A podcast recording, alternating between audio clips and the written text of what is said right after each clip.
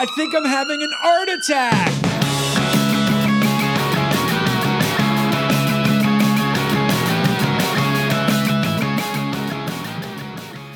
What's up, everybody, and welcome to another episode of David Hockney. I'm just kidding. Of Art Attack with your host, David Hockney. And Ed Ruscha. Ed Ruscha. No, we are uh, we are going to be talking about David Hockney uh, with your host Lizzie Daston. Of course, you guys know her. She's an extraordinary art historian, and myself, Justin Bua. And today, I can't mention his name enough because he's he's really what I love about Hockney. And this is my opinion, obviously. It all is. But this is not what I read from the art historians of the world.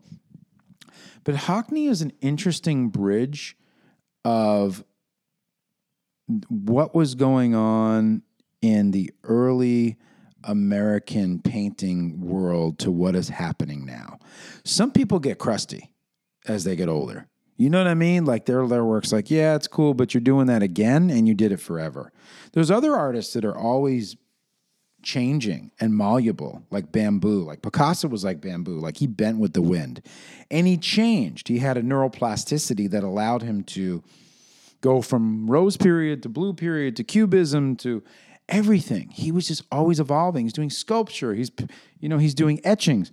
You know, there's a certain neuroplasticity of an artist like a Hockney where I feel like he bridged the old world to the new world. Like he was a very, very good painter, good draftsman, always doing cool stuff. All of a sudden he gets into collage and then computer. And so he's always evolving. And that's what I think is great about him is his his constant evolution, but at the same time, like Madonna, like Madonna is always evolving, or you know, but also um, that he you feel the old school art world in his work, and now you see the new stuff, and you see he's a real bridge into that where you could still see it.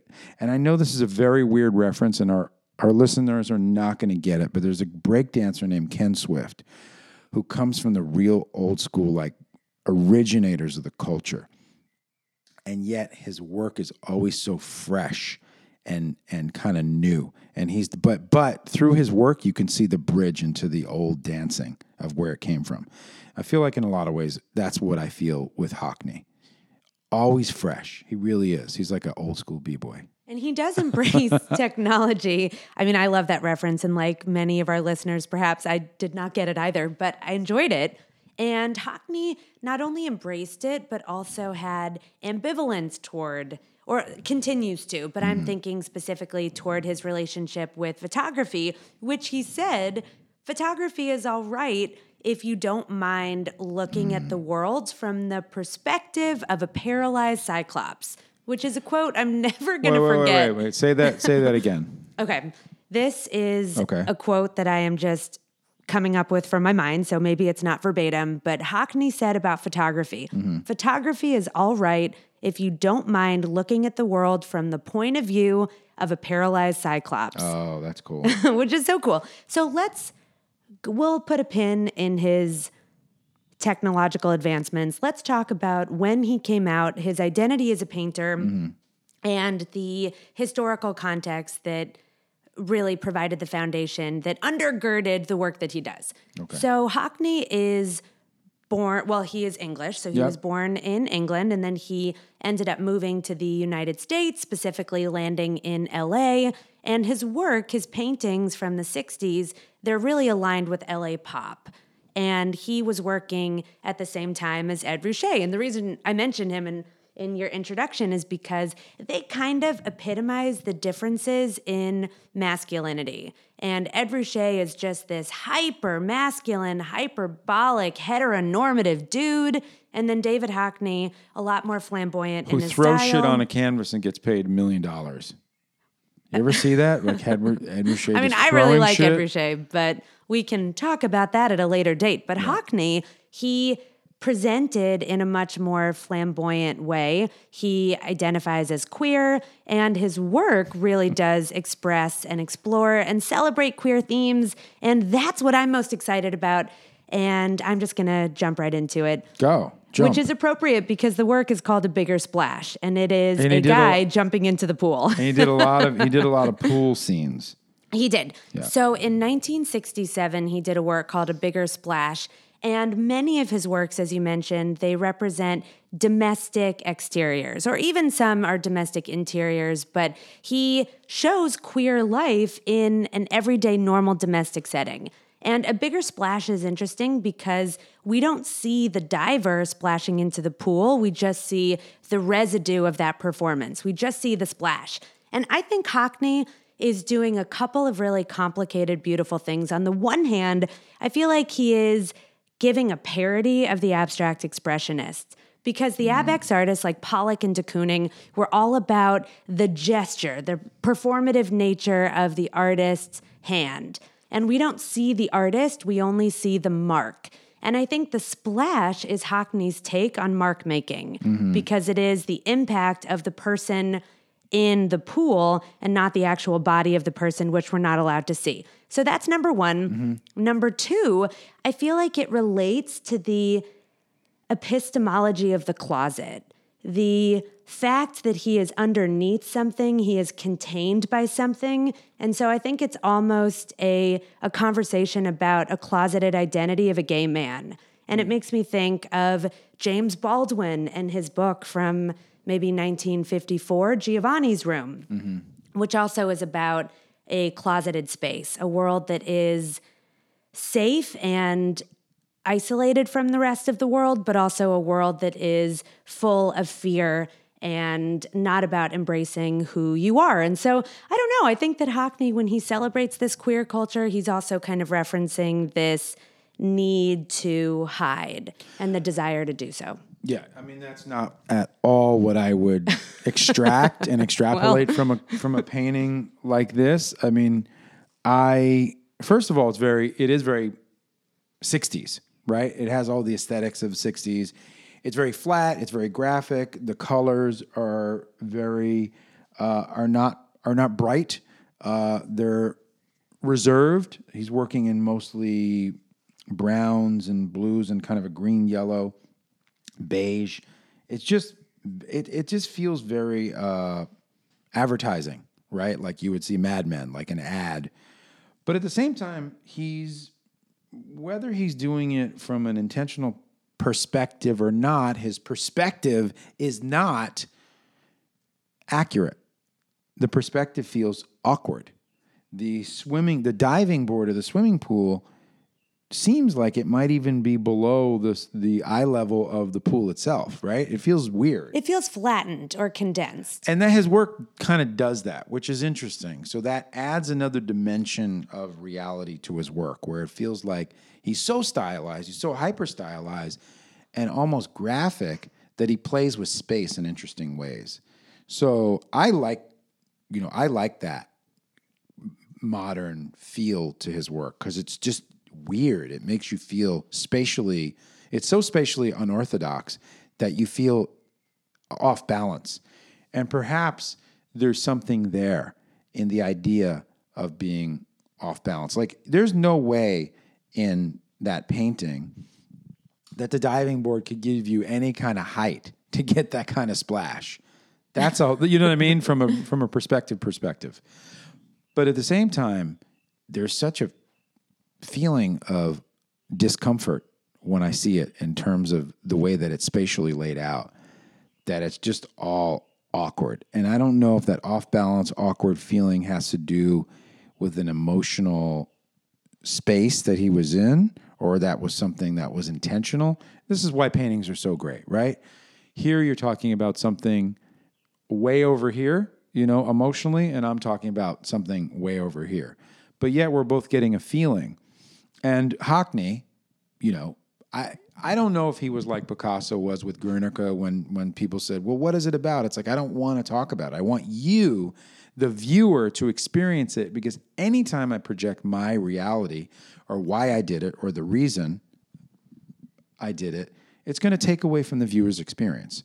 So I don't know what Ho- and and and we all know because we just talked about Edward Hopper, which is like we don't know what his agenda is, right? We don't know what the real reason is because we're thinking it's this, but he's thinking it's that. So who knows why or what real reason he did it? But it definitely, for something so graphic, to give you a feeling of this bizarre energy, that that's that's amazing. You know what I mean? And you could see the the use of graphics in all of his work. You know how flat things were, and yet uh, it's not distorted, but the flatness makes it feel distorted in terms of the the the three dimensionality. Sure. Or maybe another way of seeing that distortion is almost that it's a facade. It's like a false artifice, and we can't see the interior. And so we question whether it's there. And that reminds me of stage sets and something that is very rooted to LA and mm. The history that we have with film. And in this particular painting, and I'm not looking at it, so you'll have to confirm, but I think that there's the, even the splash? Yeah, the bigger splash that there's an empty director's chair in the background. And so that if that's right, that that makes it even more specific to right. LA. It is great. Yep. So for me, this flatness, it's reminiscent of stage sets and facades and how that is tethered to Hockney's own experience with this particular city. And so I do think that in a lot of his work, there are elements of ambiguity, like the splash. What does it mean? And I, of mm. course, take it to a gender sexuality place, and you took it to a more technical. And so the within ambiguity, both can live but I think there's also something that is decidedly about this city. Mm-hmm. Well, you know, he's done a lot of stage design. So he works in so many different ways. He's done a lot of theater, uh, obviously, you know, photography. And I think if I may derail but go forward with the train here, I think the work that's always captivated me the most, and I say this, there's two people who captivate me in the in the collage space. One is the artist who we've already spoken about. And if you haven't listened, go check out our Romare Bearden episode. The greatest or one of the greatest collage artists of all time. And I would say the other artist who's the greatest collage artist of all time, which is interesting what he says about photography, but the greatest collage artist of all time is David Hockney, the other one. And, and I really believe they use collage in completely different ways. Obviously, David Hockney stacks his photos to make it so animated and moving and plays with space and direction and design in a different way than Romare does because Romare also integrates a lot of uh, drawing and painting into the photography, as where Hockney is specific, you know, mo- more photocentric in terms of his his layouts. But but I feel like nobody does it better in terms of collage than Hockney because he allows you to still feel the emotional spirit without making it feel photoy, photoy, photoy. And he himself is obviously saying, you know, if if what you say is true, that about the Cyclops, that that you know, photography is stifling and it's limited. But he's able to use photography in a way where he creates a painting from the photograph. Oh, it's so beautiful. And he, I think, in that quote, is talking about the single perspective of a camera lens and how that mm. is visually stifling. And so his way of undercutting that is by layering tons of different photographs to create a cohesive composition. There's one that I'm thinking about of the Brooklyn Bridge, where mm. it's just photo after photo after photo. And then compiled together, you have this very energized, activated scene of the Brooklyn Bridge that could have been captured in a single point image, but that wasn't, that didn't express enough movement and vitality for Hockney. And so that's why he started to layer photo upon photo. Yeah, he did it in telephone pole as well. Like, and I don't, and maybe somebody, you never know, like where this starts, right? Like, because he got there first, because he got to the museums first, we had, we credit Hockney with this style. I don't know if he stole it from some weird homeless dude who was doing photography, you know, on the street or you know what I mean. His who knows, you know what I mean. Like, can he be the inventor and creator of all of this, or the the vanguard of this entire? Because to me, this is so different. Like when I when I was looking at his photography in the '80s, I was like, I never saw anything like that before. Like, was he the pioneer? I don't know if he was the first, but he was great. And we think he's the first because he got it to, you know, it's like a comedian who gets their joke to, to TV first, then it's their joke, right? We don't know that it could have been lifted or it could have been stolen or people were doing it underground. but he got it to the museum first. And I ultimately don't really think it matters what the actual genesis point is. It's just how it lands or the fact that it lands in our zeitgeist. And some another thing that I find interesting about Hockney mm-hmm. and his relationship to photography is that typically or historically, artists will use a photograph to influence a painting. Like they'll mm-hmm. use it as source material to create the painting. Mm-hmm. And I think Yep. that Hockney instead will use it in a more holistic way. And so his photography and the way that he layers it actually changed the painting style and made it a little bit more abstracted. There's this one painting, I think it's of Route 66, mm. and it is a painting, but the way that he creates this dynamic layered movement, it seems to come from the photography. So he's not just using a photograph as a way to more accurately create the world, he's using a photograph to less accurately see the world. When you say uh, Route 66, I think that's what it's called. are, are you talking about Pearblossom Highway number one? yes, very close to Route 66. Why do Okay. they say that? Yeah, that one is a, a there was a print of it in my grandmother's house. So I used This to one, spend right? Yeah, yeah. I used to So spend it's a- hours looking at that Yeah, work. no, I because it has. It's really weird. It has that kind of Ralph Steadman, Hunter Thompson journey, like the the you know what I mean. The epic road trip yeah, and the Jack Kerouac. Yeah, you know what I mean. It feels epic, and I feel like this is one of his iconic collages that we don't know the name, or some people think it's Route 66. I don't know the name. Yeah, or you don't know the name, but but but it's Pearblossom Highway number one, and it is a it is a, a series of photos of all of these crazy uh, uh, uh, images from from cactus, cacti to stop signs to California 138 to all these weird little things, uh, a crushed Pepsi can, and what looks like perhaps pills and cigarette butts on the floor. I mean, all kinds of weird uh, paraphernalia, which is weird. Like on the way to this road, we fucking raged, and there was all these stories of all these people who stopped here or threw stuff out the window, or or who knows, right?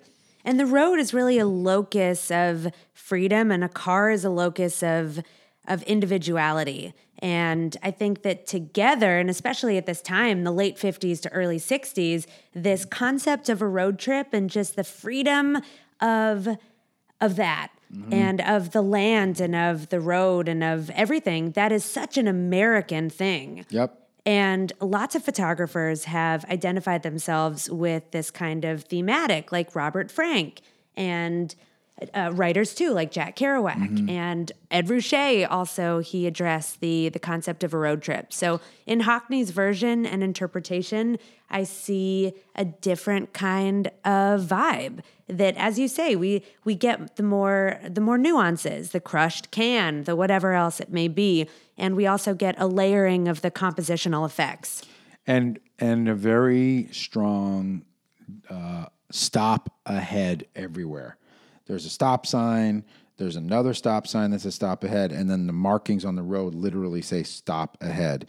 But are you going to stop? No, you're going to keep going down that road to Route 66. But it also stops our eye, right? Yeah. Route 66. That's funny. Because every time that there is another photograph or another break mm. in the way that that, that continuous line is painted, then it almost jolts our eye. And so we have this dialectic of speed, of not being forced to stop by anything, and then these road signs that physically stop us, and the process of his painting and his photography that also physically stops us. Yeah, he is a um, he is a prolific artist. He's one of those. Does he? I'm sure he has an atelier with a bunch of guys working for him, right? Or I'm no? not sure. Okay. But when you mentioned that he is really innovative and he goes from technique to technique, Mm-hmm. we have to mention that he was the first artist to create a New Yorker cover from an iPad. Oh wow. Yeah, and I, didn't think that, that. happened in 2014, right around then. But Wow. that I think is so phenomenal that this artist who is not 20 years old, that he embraced technology before anybody else. Well, and he knew. legitimized. He he knew it was coming. Yeah, exactly. And and that's a really good point. You're saying he legitimized uh, a whole genre to be acceptable, not only in the illustrative world of editorial and advertising, but in the museum world, right? Because that that is a very ivory tower community of people not allowing new technology, a place where oils are, you know, are key. Like I, I remember painting in acrylics, people are like, you can't show that at a gallery. Now you can, you know, acrylics are standard. Right. Oils, perhaps still more acceptable, but guys like Hockney broke ground for new young artists to be able to do and utilize different mediums. And it wa- needed to be somebody like Hockney, somebody who already has the legitimacy in the art world to anoint something new. If it had been somebody new, I don't think it would have landed on the cover of the New Yorker or made such a splash. I, I agree. Um, I want to talk about I, I you know look his work is so many. Uh, He's got so much work. He's so prolific. But I saw a show a couple years ago at not LACMA but MoMA, I believe, that had a bunch of his giant portraits where they were full length portraits, uh, six feet plus. Uh, now it was really powerful because it was like the drawing was nice, the painting was nice, the emotional quality was nice. I mean, the way he uses color, uh, he's always searching and evolving, and you know, I mean, even his still lives are really are really beautiful. Uh, but that that show kind of blew my mind in terms of the scale, just the scale of it all. And he had work like Arcadia Fletcher. Oh crap, where is that? Arcadia Fletcher and Robin Katz in 2002. These kind of things, where if you look at his work and it's 54 inches by 42 inches, that's a good size. That's a good size work.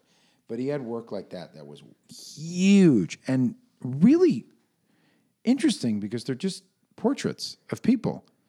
And Which- yet they're so psychologically complex, which is are. what I really respond to about his portraits. He seems to get the essence of a person and he's not Mm. distracted by the superficial trappings of Mm-hmm. what they wear. And he, of course, creates that too. He paints clothing in a really uh, in a timely way. He paints space. It isn't just the face. So he creates the bric-a-brac. He does all of that. But I think the true subject of each of his portraits is what's happening in the space that we cannot see.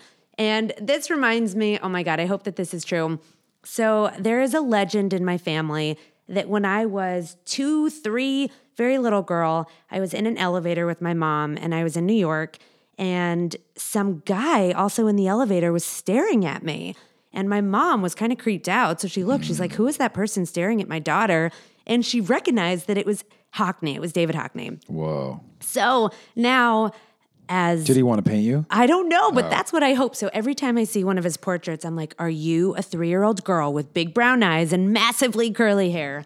And David Hockney, if you're out there, please let me know if it exists.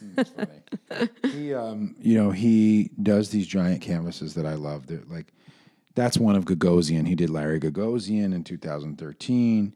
You know, Jonathan Mills. He does a lot of you know people who are uh, notable characters in the art world as well, as well. I'm, I'm sure everybody, but I don't know. I, there's something about these portraits that are just so simple. The background and the floor are two different. Uh, seems like same value, two different colors, which is unusual, and there's just it, there's just something potent about his work. It's not like a uh, technical virtuoso painting, but there's something engaging about it. You know, all of his, all of those, and I, I feel like the size and the scale help because when you see it, I feel like when you see a Hockney in person, it's a way better experience than if you see it on your phone or digitally. He just has that quality to Well, him. they're immersive. There's something that makes you feel, regardless of the size, that you are lost within its complexity.